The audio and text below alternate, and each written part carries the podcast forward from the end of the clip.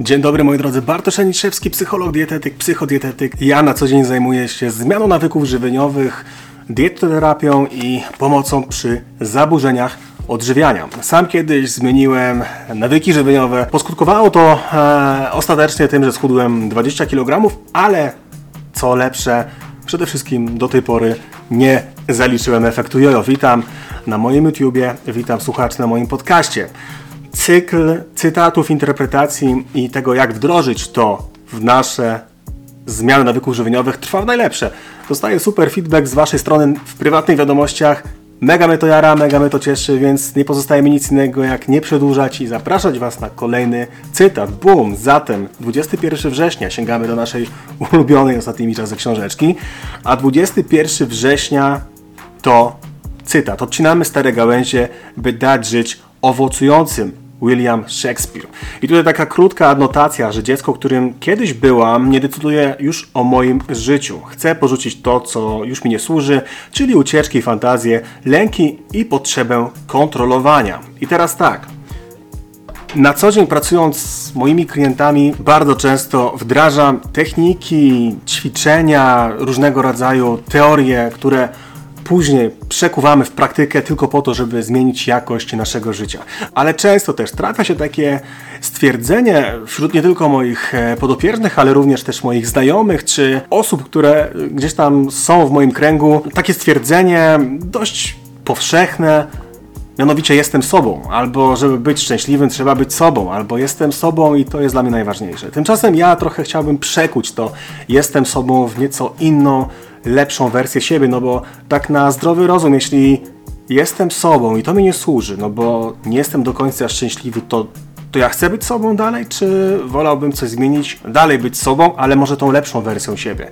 Albo czy osoba, która korzysta z usług psychologa, która korzysta z usług psychiatry, psychoterapeuty, która zmienia jakość swojego życia, to już jest nie jest sobą, czy wręcz przeciwnie, jest sobą, ale z akceptacją tych pewnych treści, jakie gdzieś tam kołatają się w głowie, ale też z akceptacją przeszłości, ale też z chęcią zmiany, niwelowania, ograniczenia pewnych rytuałów, nawyków, tylko po to, żeby stać się najlepszą wersją siebie. Ja właśnie do tego zachęcam, że jeśli nie, nie, nie czuję się dobrze ze sobą, ale nadal krzyczysz, ja jestem sobą i to jest najważniejsze, no to, to nie bądź w takim razie sobą. To zmień to po to, żeby być jak najlepszą wersją siebie. No wtedy będzie ci na pewno łatwiej, jeśli chcesz zmieniać świat dookoła. I nie mówię tutaj o niesamowitych, altruistycznych pobudkach, które mają na celu zmieniać cały świat globalnie, choć i tacy też są. Natomiast bardziej o taki świat najbliższy. Jeśli chcemy wprowadzać nawyki żywieniowe do e, życia naszych dzieciaczków, jeśli chcemy, żeby nasza relacja z naszym partnerem, z naszą partnerką była lepsza, jeśli chcemy poprawić komunikację, natomiast bardzo często mamy przekonanie, że to, że to nasz szef, to, to, to z nim jest coś nie tak, albo nasi znajomi, albo nasi koledzy, koleżanki z pracy, to z nim jest coś nie tak i ta relacja dlatego jest taka kiepska, to może najpierw przyjrzyjmy się nam, przyjrzymy się naszym doświadczeniom, które przekuwają się później w nasze czyny. No zobaczcie, że często jest taka analogia. Myślę o czymś, pojawiają się pewne emocje, a z nimi pojawiają się od razu czyny. Może nie od razu, ale bardzo często.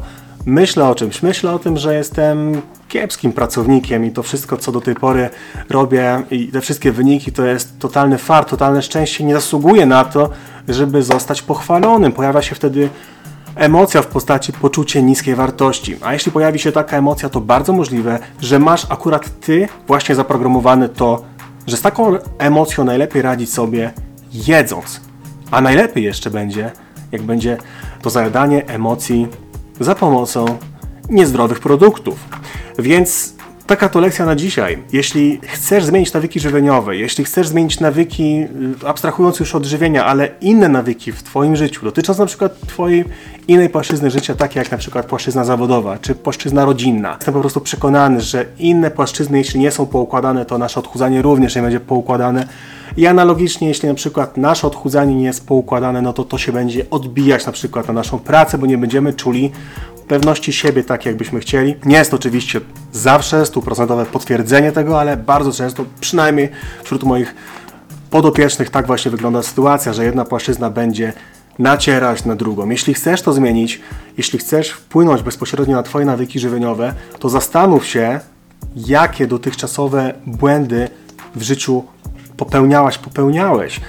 Szaleństwem jest robić to samo i oczekiwać różnych rezultatów. Jeśli do tej pory próbujesz się odchudzać, ale masz wkodowane, na przykład już, a co bardzo często się zdarza, przez mamę, przez tatę, że odchudzanie równa się restrykcja, że moja mama, moja babcia, mój tata, mój dziadek też się odchudzali i zawsze to się wiązało z bólem, cierpieniem, z głodówkami i był ogromny nacisk na to, jak wygląda moje ciało i że ja jako dziecko również jestem osobą otyłą, że jako dziecko jestem kluchą, a często nawet mój tata tak mnie nazywał, no to, to znaczy, że warto będzie, może za pomocą terapii, przekreślić grubą krechą ten pewien rozdział w życiu, który bardzo destrukcyjnie wpływa na to, w jaki sposób ty teraz siebie postrzegasz.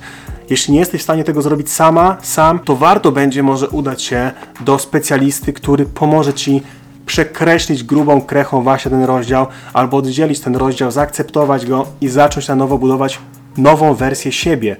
Fajną, lepszą wersję siebie. Jeśli siebie nie akceptujesz, to znaczy, że coś trzeba zmienić, to znaczy, że są pewne deficyty, które trzeba wypełnić nowymi rytuałami, nowymi nawykami.